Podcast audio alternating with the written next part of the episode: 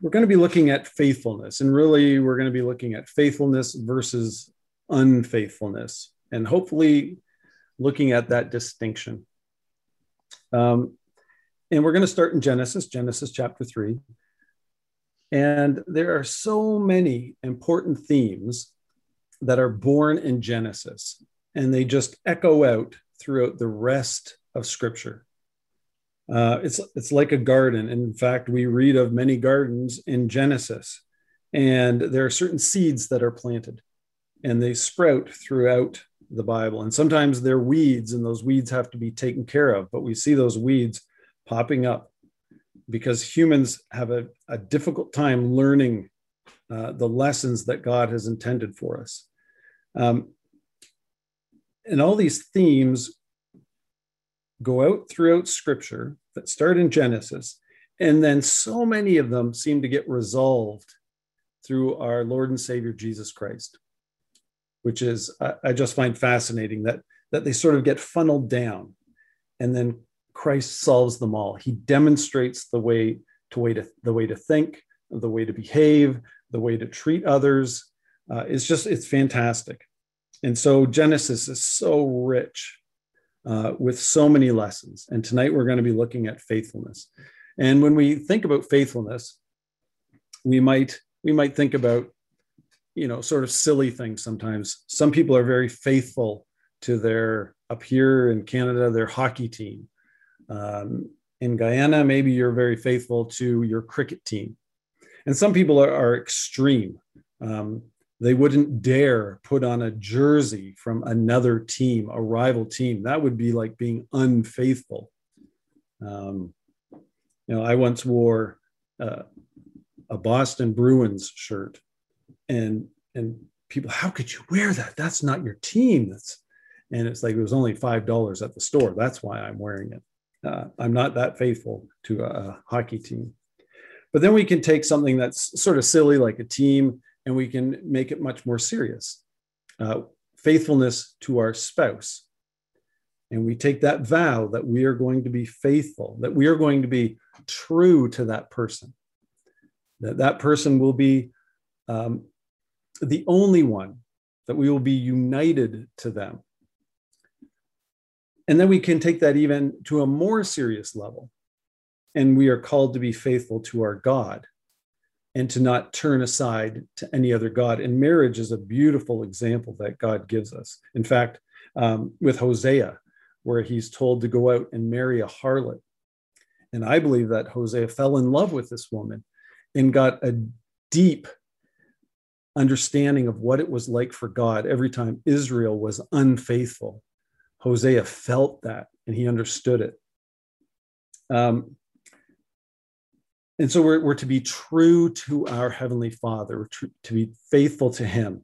And, and and he is the utmost example right? Great is thy faithfulness. Uh, just real quick a passage from second timothy. It says this is a faithful saying in second timothy chapter 2 verse 11 this is a faithful saying.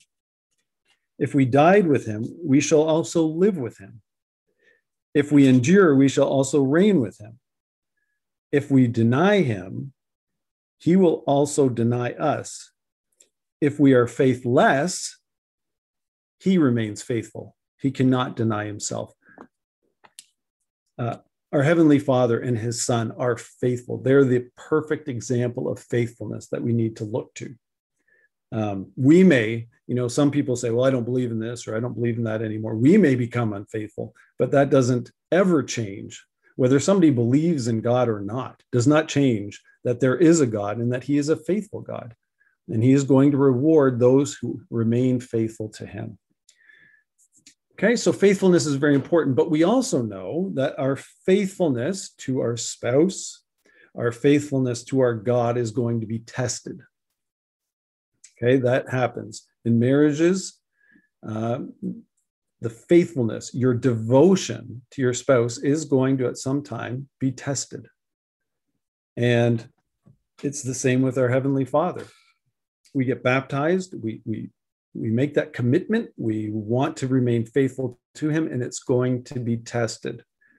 And what we want to look at tonight is what is the difference between those who um, become unfaithful and those who remain faithful? Is there some sort of pattern that comes out of Genesis, some sort of lessons or guidance for us?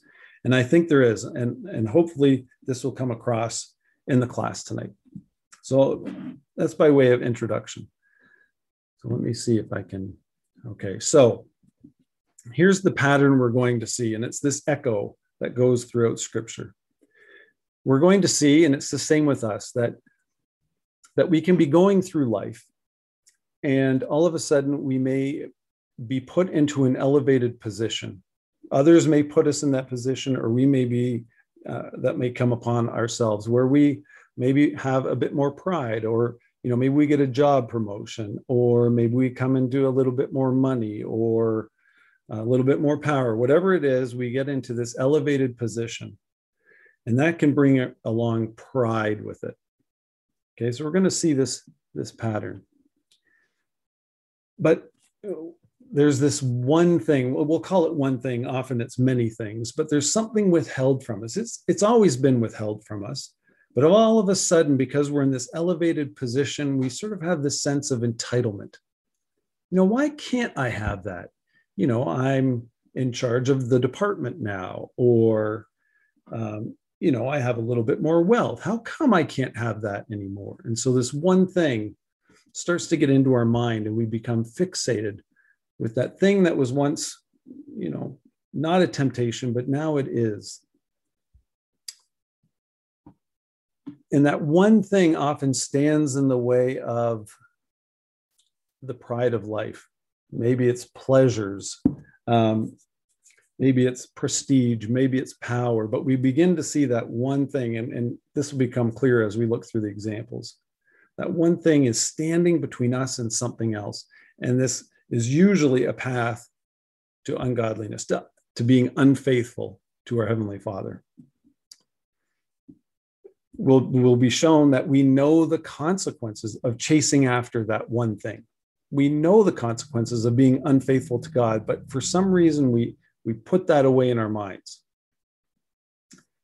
uh, and then comes the the the climax of the matter whether we grasp for that one thing or whether we have the strategies and the ability to turn away from that one thing whatever it is and finally the consequences of whether we stay faithful or become unfaithful are often life and death.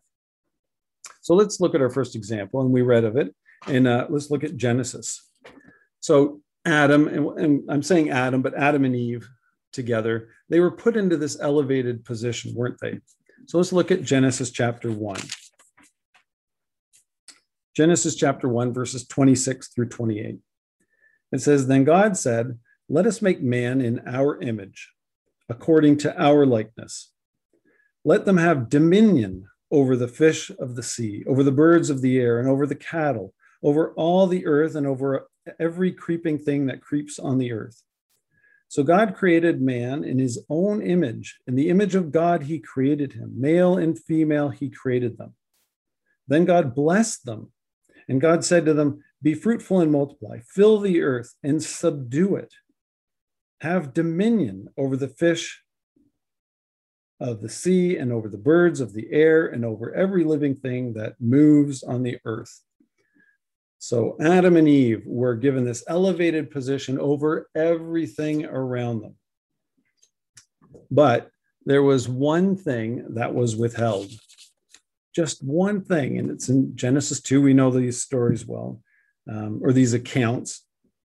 Uh, in verse 16, and the Lord God commanded the man, saying, Of every tree of the garden you may freely eat, but of the tree of the knowledge of good and evil you shall not eat. For in the day that you eat of it, you shall surely die. And so there's just there's just one thing that's withheld. And this is the the sort of amazing thing about humans. We can have so many blessings around us and there might be just one little thing that's withheld, and that's where our minds go. And that's what we begin to focus on. And that's the, the beginning of unfaithfulness. It usually sprouts out of ingratitude a lack of gratitude for all the blessings. And we start to focus on this one thing and we become fixated with it. And I just want, I'm going to throw this out to you. Uh,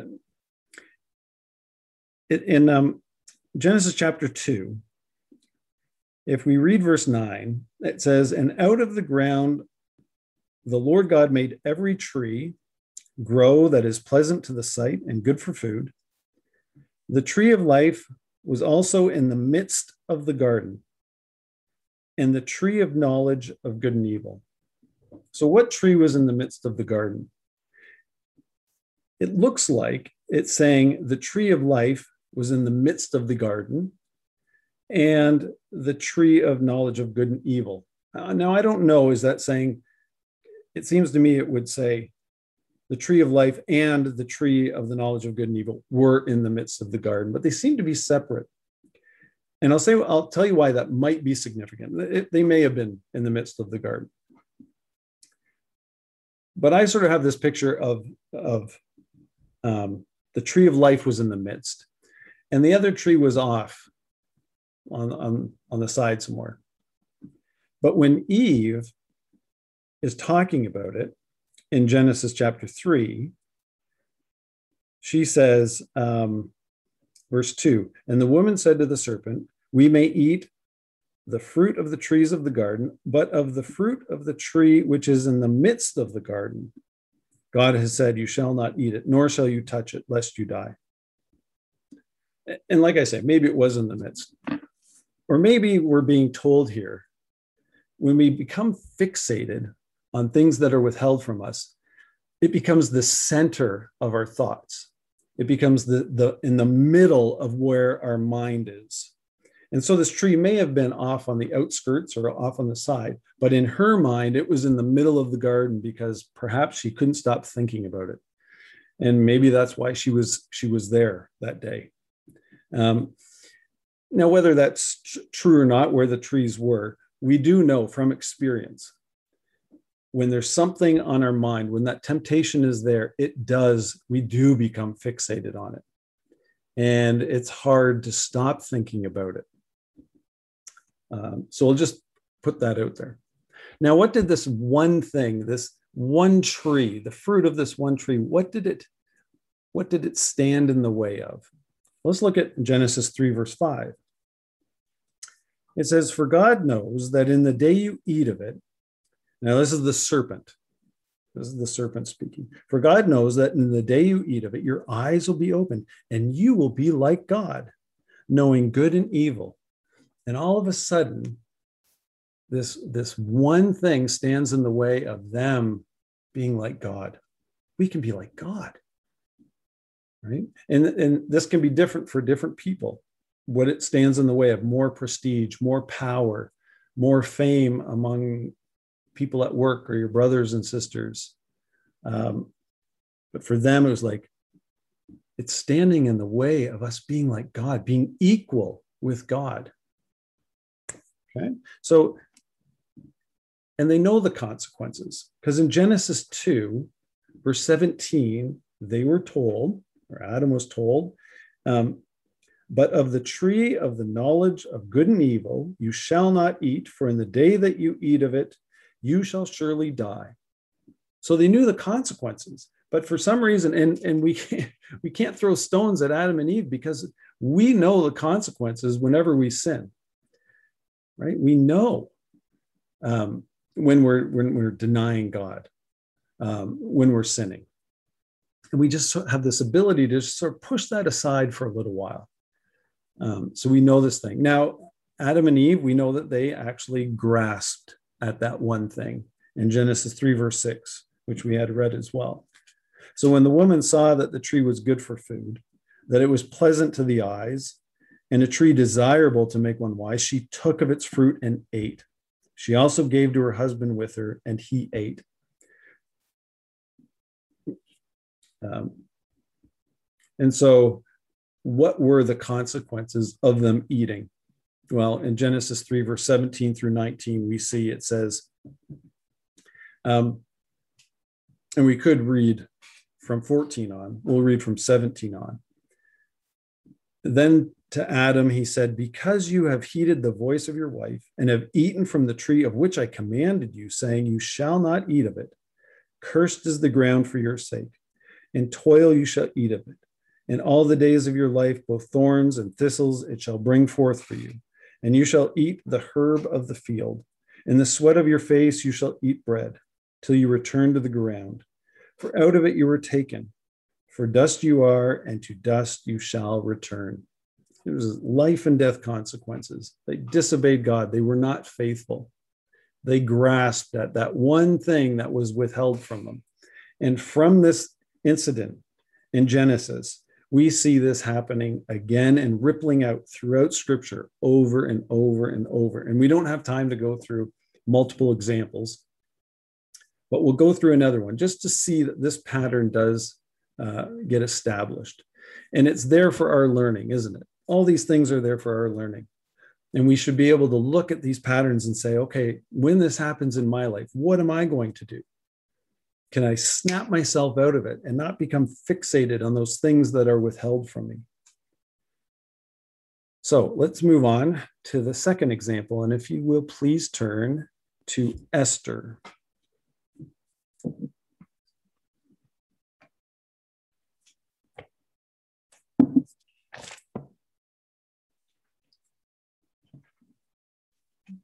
Okay, and we'll go to Esther chapter 3, and we're going to look at Haman. Um, and once again, uh, we see this pattern uh, come up. And we'll start with this that Haman is put in this elevated position. And we'll go to Esther chapter 3, verses 1 through 2. It says, After these things, King Ahasuerus promoted Haman, the son of Hammedatha, the Agagite and advanced him and set his seat above all the princes who were with him. And all the king's servants who were with him within the gate bowed and paid homage to Haman, for so the king had commanded concerning him. But Mordecai would not bow or pay homage. And so here we have this man who's been elevated. There's more pride. Look at me. You know, I'm second in command. That same sort of thing, pride, just balloons people's heads sometime. And there was one thing that was withheld. If we continue reading, let's read verses three through six. Then the king's servants, who were within the king's gate, said to Mordecai, Why do you transgress the king's command? Now it happened when they spoke to him daily, he would not listen to them, that they told it to Haman to see whether Mordecai's words would stand. And for Mordecai had told them that he was a Jew. When Haman saw that Mordecai did not bow or pay him homage, Haman was filled with wrath. Okay, so here's Haman, and there's just one person who won't bow to him. And it's that same thing. He becomes fixated on Mordecai. He can't stop thinking about Mordecai. And we'll see he's got all these blessings in his life, all these riches and esteem, but he can't. It's you'll you'll see what he says about it. Like it's worth nothing to him because this one thing is being withheld from him. Um, and so, if we see in verse five, um, oh, sorry, we'll we'll see. And this is what it's standing in the way of. If we go to Esther chapter five, verses nine through thirteen says, So Haman went out. He's just had been invited to Esther's banquet. And so Haman went out that day joyful and with a glad heart. But when he saw Mordecai in the king's gate, and that he did not stand or tremble before him, he was filled with indignation against Mordecai. Nevertheless, Haman restrained himself and went home, and he sent and called for his friends and his wife Zeresh. Then Haman told them of his great riches the multitude of his children, everything in which the king had promoted him, and how he had advanced him above all the officials and the servants of the king.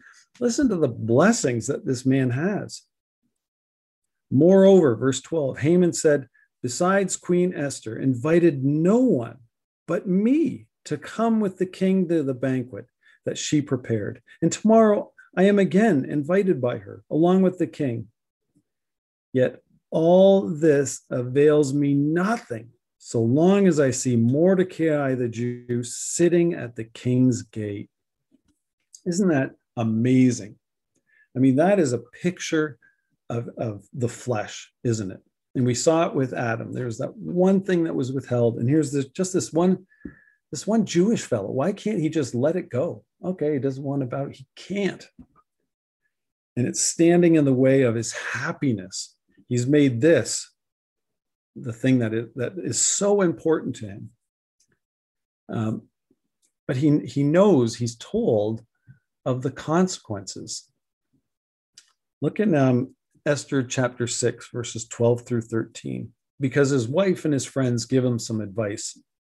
Um, and this is after chapter 6, which is that just hilarious, hilarious account where, where um, Ahasuerus says, what would Haman, what would you do for somebody you want to honor?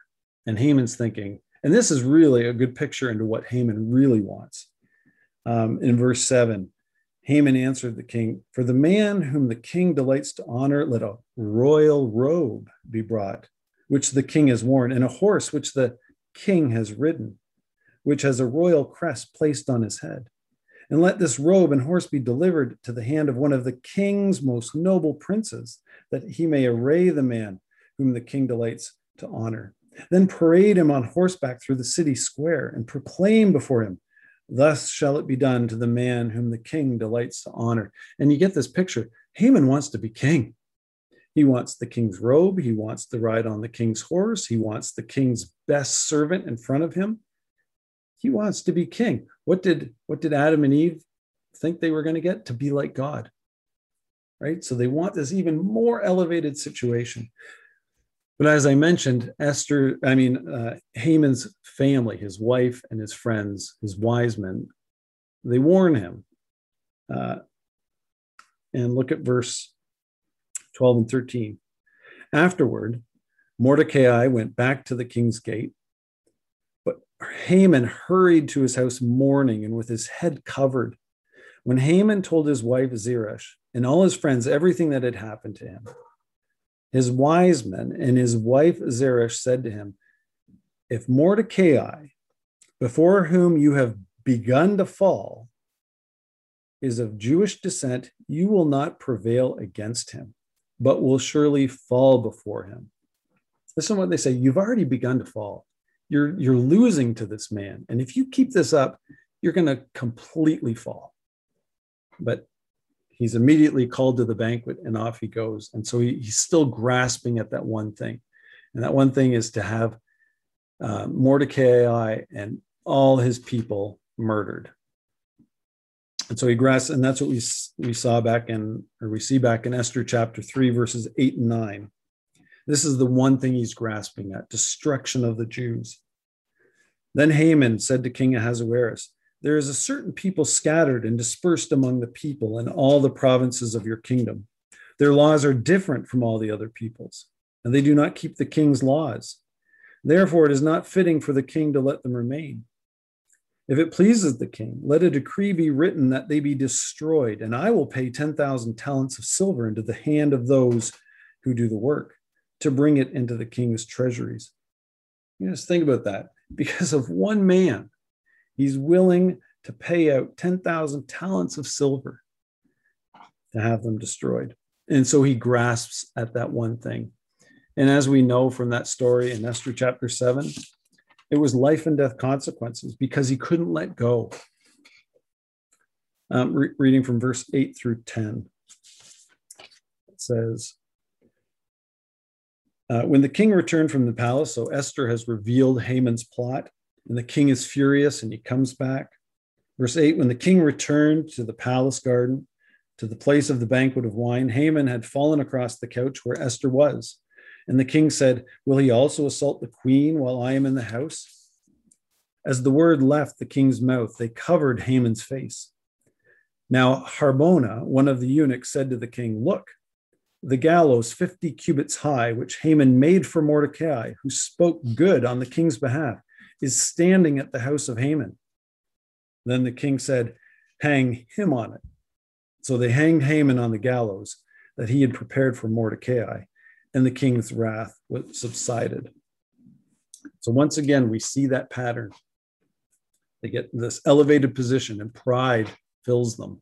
There's one thing that, that, that is they become fixated with that's being withheld from them. And it's standing in the way of even greater accomplishments or just you know, whatever that might be. And they know the consequences, yet they still grasp at that one thing and they become unfaithful. So let's go to some good examples, some people who break the pattern, because as much as we can learn from those who make mistakes, we can also learn from those who do it right, who remain faithful. And so let's go to back into Genesis, Genesis chapter 39.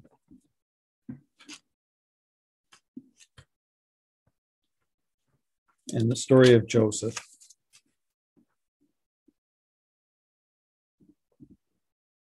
Okay, we're really going to be sticking pretty much just with three verses in Genesis 39. And um, we know that he has been um, placed into an elevated position, as we see. Let's read verses 8 and 9. Um, I'll start actually at verse 7. And it came to pass after these things that his master's wife, so this is Potiphar's wife, cast longing eyes on Joseph, and she said, Lie with me. But he refused and said to his master's wife, Look, my master does not know what is with me in the house, and he has committed all that he has to my hand. There is no one greater in this house than I, nor has he kept back anything from me but you, because you are his wife. How then can I do this great wickedness and sin against God? And so he's been put in this elevated position. He was sold as a slave, and now he's he's once again second in command in this house. So much so that Potiphar doesn't even, you know, Joseph, do your job. I completely trust you. Trust him with everything. Doesn't know if he's going, coming, just completely trust him. Now that's an elevated position, and there's an opportunity for pride to move in there and say, Look at all that I've accomplished. Look at all that I've done. But Joseph is not that kind of man. Now, there was one thing, he even says this one thing Potiphar withheld one thing from me. Right? We saw that. He said, um, verse 9, there is no one greater in this house than I, nor has he kept back anything from me but you. Now, now maybe, and I put a question mark here, maybe another man, not Joseph, maybe another man in that position would have thought, man, I could have my master's wife and in a way bump myself up to being equal with my master but not joseph. It doesn't even cross his mind. Uh, i think and that's one of the keys that we're going to hopefully look at is that he maintained his humility even though he had been elevated in position. I think that's so key if we're going to remain faithful to our god that he may elevate us in different ways in our lives but we have to remain a servant. We have to maintain that humility before Him. Okay? Now, Joseph knew the consequences. Look what he says. He says, No one is greater in this house. Towards the end of the verse, how then can I do this great wickedness and sin against God? Like he knows the consequences. If I do this thing, it's not just awful to Potiphar and awful to his wife, I'd be sinning against God. And so he would know, he knew the consequences of that. It's a wickedness, he says. It's sin. And he would know the, the ramifications of sinning against God. And we read, he does not. Now, this is the important point. I said that this is sort of the climax. Will he grasp at that one thing or won't he? Will he remain faithful to Potiphar? Will he remain faithful to God? Or will he grasp at it? Verses uh, 10 through 12. So it was as she spoke to Joseph day by day that he did not heed her to lie with her or to be with her. Listen to that. He did not heed her to lie with her, or to be with her. He's even avoiding her as much as he can. Um, but it happened about this time when Joseph went into the house to do his work, and none of the men of the house was inside, that she caught him by his garment, saying, Lie with me. But he left his garment in her hand and fled it and ran outside. So he, he escapes. He's not going to grasp at it. She's right there. She's got him in, in her grasp, and he runs away. He will not grasp at that one thing. Um, just a sort of a funny story. We were doing these reading, we've done the readings for years and years, and our, our kids were quite young. Our son Owen was maybe four or five years old. And we were reading this, and I asked them, Do you under it's kind of hard, four year old, right? Do they understand what's going on? And um, and Owen said, he said, Oh yeah. Um, she wanted, she wanted him to lie. She wanted him to lie with her. And he said, lying is bad. You should always tell the truth which I thought was it was perfect for a four-year-old. You, you know that that's right. She wanted to do something that was wrong, and we left it at that. Um, now, what about the consequences? What about the consequence? She lies. She says that he came and came against me. Um, and what happens to him? If we look at Genesis chapter 41, now in he goes into prison. And he's in prison a while and then pharaoh's servants come down. And he t- foretells the dream. Now how long of a period is that? I don't know. But it says in, in chapter 41 verse 1 then it came to pass at the end of two full years that pharaoh had a dream now i read that as two years after joseph told their dreams and told them um, and told the baker, is it the baker? No, told the butler, remember me when you go. Is that right? Yeah. Uh, and the chief butler did not remember. So two years after that. So we're looking at maybe three years in prison, maybe longer. I think three is a very significant number. I wouldn't be surprised if it was three. And maybe other people have done the, the math and figured things out. But he's three years in, in, a, in a in a grave, you know, a metaphor of a grave. He's in prison. And then in 41, verses 37 through 45, we know he, he tells Pharaoh's dreams. And look what happens to him. Verse 37 of Genesis 41. So the advice was good in the eyes of Pharaoh and in the eyes of all his servants. And Pharaoh said to his servants, Can we find such a one as this, a man in whom is the Spirit of God? And Pharaoh said to Joseph, Inasmuch as God has shown you all this, there is no one as discerning and wise as you. You shall be over my house, and all my people shall be ruled according to your word. Only in regard to the throne will I be greater than you. And Pharaoh said to Joseph, See, I have set you over all the land of Egypt. Then Pharaoh took his signet ring off and his his hand and put it on Joseph's hand. And he clothed him in garments of fine linen and put a gold chain around his neck. And he had him ride in the second chariot which he had. And they cried out before him, Bow the knee. So he set him over all the land of Egypt. And we'll just stop there. You get the idea. He wouldn't grasp at equality with Potiphar. He wouldn't take that one thing that was withheld from him. And he suffered for a while. It was like he went into a grave for three years and then he's elevated to something far beyond Potiphar ever could have given him. And we see just sort of this beautiful picture for us. If we deny some of the things of the flesh in this world, and we may be denying a little bit of pleasure and a little bit of prestige or power or whatever it may be, but we stay faithful to God. And what is his promise? You know, a hundredfold things we can't even imagine in the kingdom. And here Joseph denies his flesh in regards to Potiphar's wife and maybe trying to become equal with Potiphar. And he's blessed so much more richly for staying faithful to God. A beautiful picture. Okay, let's go to our last example. And of course, like I said, everything seems to funnel through Christ. So let's look at the example of Jesus. Let's go to Matthew chapter 3. Here we're going to jump to a, a few different um, passages. Mainly, we'll be focusing at Philippians. But in Matthew chapter 3, we know that Jesus was in an elevated position. Uh, chapter 3, verses 16 through 17. That is baptism. I'll start at verse 13 of Matthew 3. Then Jesus came from Galilee to John at the Jordan to be baptized by him. And John tried to prevent him, saying, I need to be baptized by you, and you are coming to me?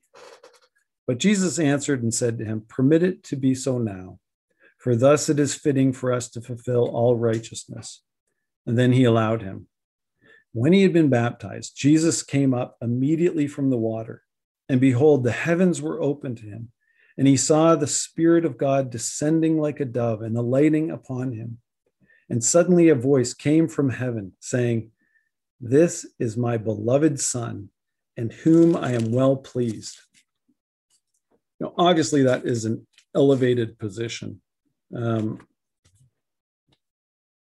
in Hebrews, just really quickly, it, it says, For to which of the angels did he ever say, You are my son, today I have begotten you?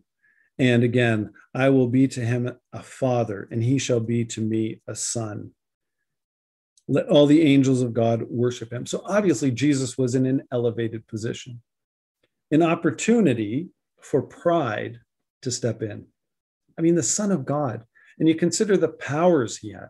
And you know, really, I'm I'm thankful that in the state that we're in now, that I don't have any of those powers because, you know, keeping pride down as it is is hard.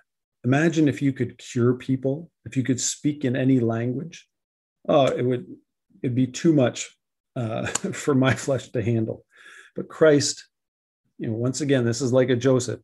He's different than the flesh and what the flesh calls us to. Now, one thing was withheld. Let's go to the Philippians. Uh, Philippians chapter 2.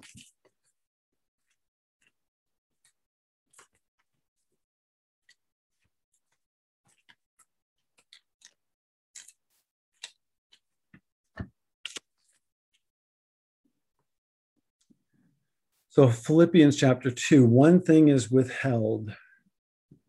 We'll start at verse 5 through 8. Let this mind be in you, which was also in Christ Jesus, who being in the form of God did not consider it robbery, this is the New King James, to be equal with God. You know, did not consider it, and I think the, the King James says, did not grasp. Isn't that interesting? He did not grasp at that one thing, equality with God, but made himself of no reputation, taking the form of a bondservant and coming in the likeness of men.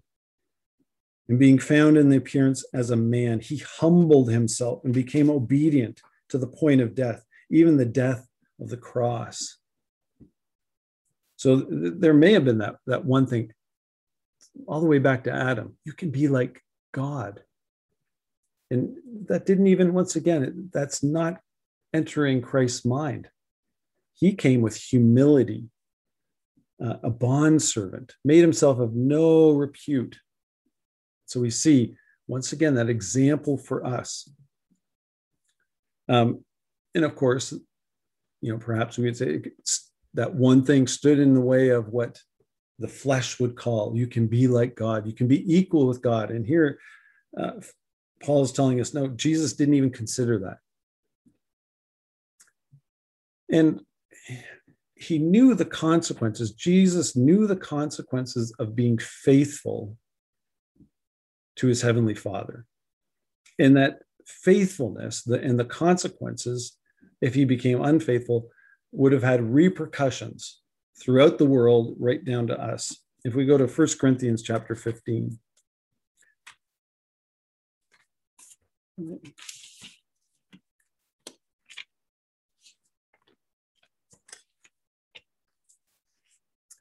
Verses 14 through 18. It says, And if Christ is not risen, so You know, imagine Christ wasn't faithful. What would have happened? And we know that he was. It says, And if Christ is not risen, then our preaching is empty and your faith is also empty. Yes, and we are found false witnesses of God because we have testified of God that he raised up Christ. Okay, because Christ was faithful, when he died, and because God is faithful, he was raised from that. And that makes all the difference. That's what Paul is saying. We have testified of God that he has raised up Christ, whom he did not raise up, if in fact the dead do not rise. For if the dead do not rise, then Christ is not risen. And if Christ is not risen, then your faith is futile and you're still in your sins. And then those who have fallen asleep in Christ have perished. If in this life only we have hope in Christ, we are of all men the most pitiable. So I'm just sort of taking that a step further. You know, the resurrection is, is essential, and his life of perfection was essential. How much more in trouble would we have been if he wasn't faithful to God? It would have all been pointless. And so Christ knew the consequences of living that perfect life and being faithful to his heavenly Father. Because he was faithful, we all have a hope. Um, and so it's a, a, a beautiful picture of the importance of faithfulness. And we know, of course, that he did not grasp at that one thing as we read in Philippians chapter 2, verse 6. And very interesting, similar to similar to Joseph. Three days in a grave. And so there was still that, that consequence of being faithful. And that's, I think, a lesson for us that being faithful to God doesn't always bring the blessings now, right? It didn't bring the blessings to Joseph. He was thrown in prison. You know, didn't bring the immediate blessings to Christ. Three days in the grave. He was faithful even to the cross. If we turn to Hebrews chapter 10. And so we should expect nothing, nothing different. Um, we shouldn't expect our lives to go perfectly and to be wealthy and have everything that we need and want. We're bond servants. We're to follow that example. We're to sacrifice, knowing that God has greater riches in store for us because of our faithfulness. So in Hebrews 10, verse 12, and I'll start at uh, verse 11. And every priest stands, ministering daily and offering repeatedly the same sacrifices, which can never take away sins. But this man, after he had offered one sacrifice for sins forever, sat down at the right hand of God Now, very similar, Joseph was elevated to the second position in Egypt.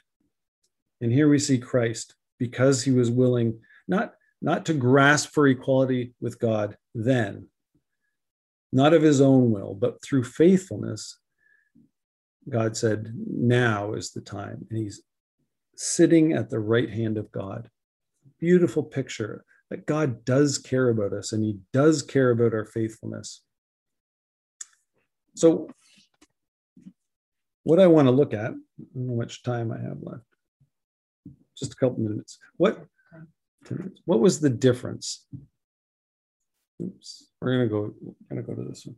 What was the difference? How did Jesus and Joseph remained faithful while others didn't? And you could look at many other examples that follow that same pattern that do grasp at things now and, and are not faithful.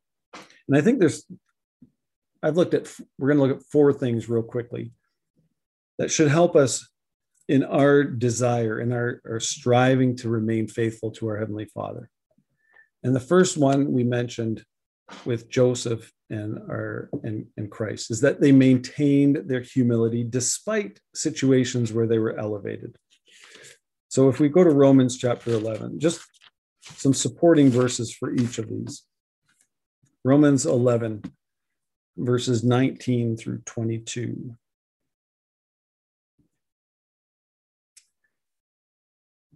And this is a, an important message to us. And it's looking at the example of Israel. It says, But you will say then, branches were broken off that I might be grafted in.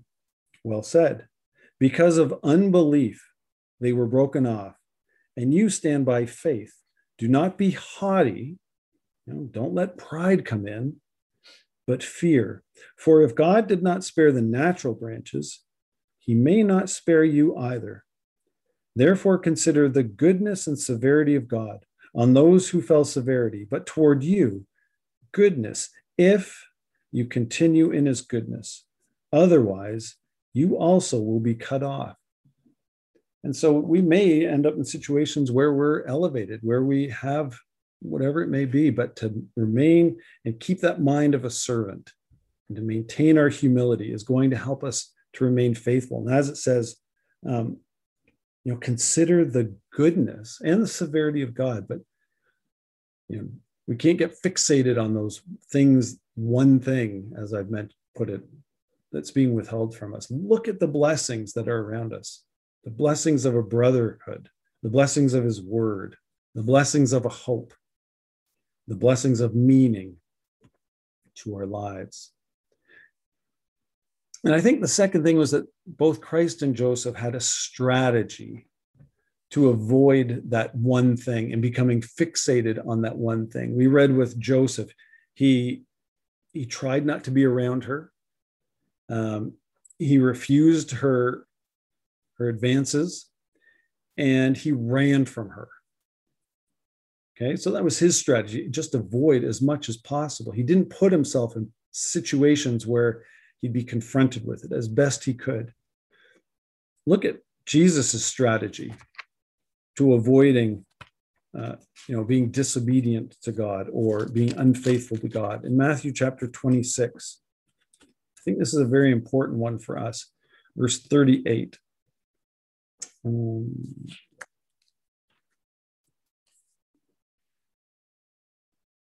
here it says um, i'm going to start at verse 36 and then jesus came with them to a place called gethsemane and he said to his disciples, Sit here while I go and pray over there. And he took with him Peter and the two sons of Zebedee.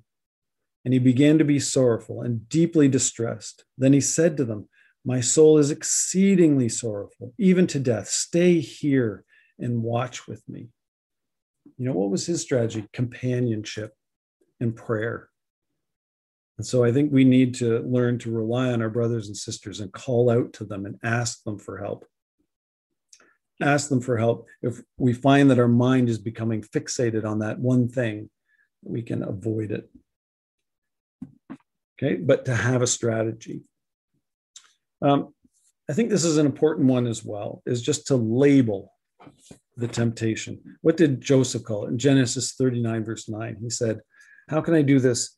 This wickedness and sin against God. You know, if our human mind has a way of, of taking temptations and putting, you know, this little twist on it so it doesn't seem so bad. And maybe we say we deserve it or we're entitled to it or I've worked hard or whatever it may be. And we take things that are, are evil and we dress them up and what we need to do is, is and we call it, call a spade a spade. Call the temptation what it is. Joseph said, This is sin and wickedness. There's a psalm. Um, get Psalm. see if I can find it. Psalm 72.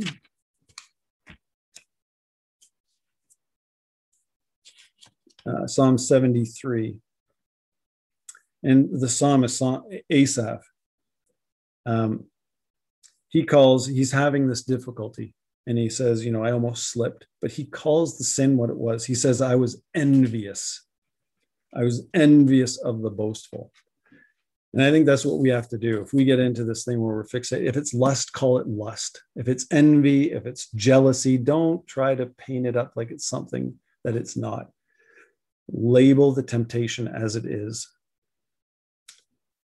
And finally, and I think this was so important with both Joseph and Jesus, they developed a loving relationship.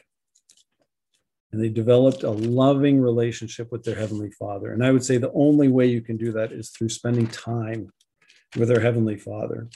And you have to do that through prayer, you have to do that through reading. And then when we do that and we develop that relationship, we don't want to turn away from Him. We want to stay faithful. There's a book by a, a brother, Robert Prinz, and he gives strategies to resisting temptation. And one of them, he says, if you're facing a temptation, that one thing, um, you say to yourself, I love my Heavenly Father more than whatever the temptation is. You know, I love my Heavenly Father more. Uh, and I think that's a really good thing because, you know, sometimes our, the way our minds work, we don't even like to go there. But if we can remember to do that, what do I love more? Do I love this lust or this envy of something or this jealousy or anger? Or do I love my God more? You know, I think for all of us, the answer would be I love my God more. And that should help us put things in perspective. But John 14, verses 29 to 31. And now I have told you, um, and this is Jesus speaking, I have told you before it comes, that when it does come to pass, you may believe. I will no longer talk much with you, for the ruler of this world is coming, and he has nothing in me. I like that. He has nothing in me. But that the world may know that I love the Father. And as the Father gave me commandment, so do I. The world may know that I love the Father. What did he demonstrate by going to the cross? He demonstrated his love, his, his faithfulness to his heavenly Father. And so we have to develop that loving relationship too. And just to wrap up, why do, why do we want to remain faithful? Let's look at Matthew chapter 25. At the end of the parable of the talents, and we say these words often. You know, think about it. We may go through tough times now. We may go through struggles. Joseph was thrown in, in prison and think about standing before Christ, hopefully very soon in the future. In verse 23 of Matthew 25, imagine these words being said to us. His Lord said to him, Well done, good and faithful servant. You have been faithful over a few things, and I will make you ruler over many things. Enter into the joy of your Lord. Thank you.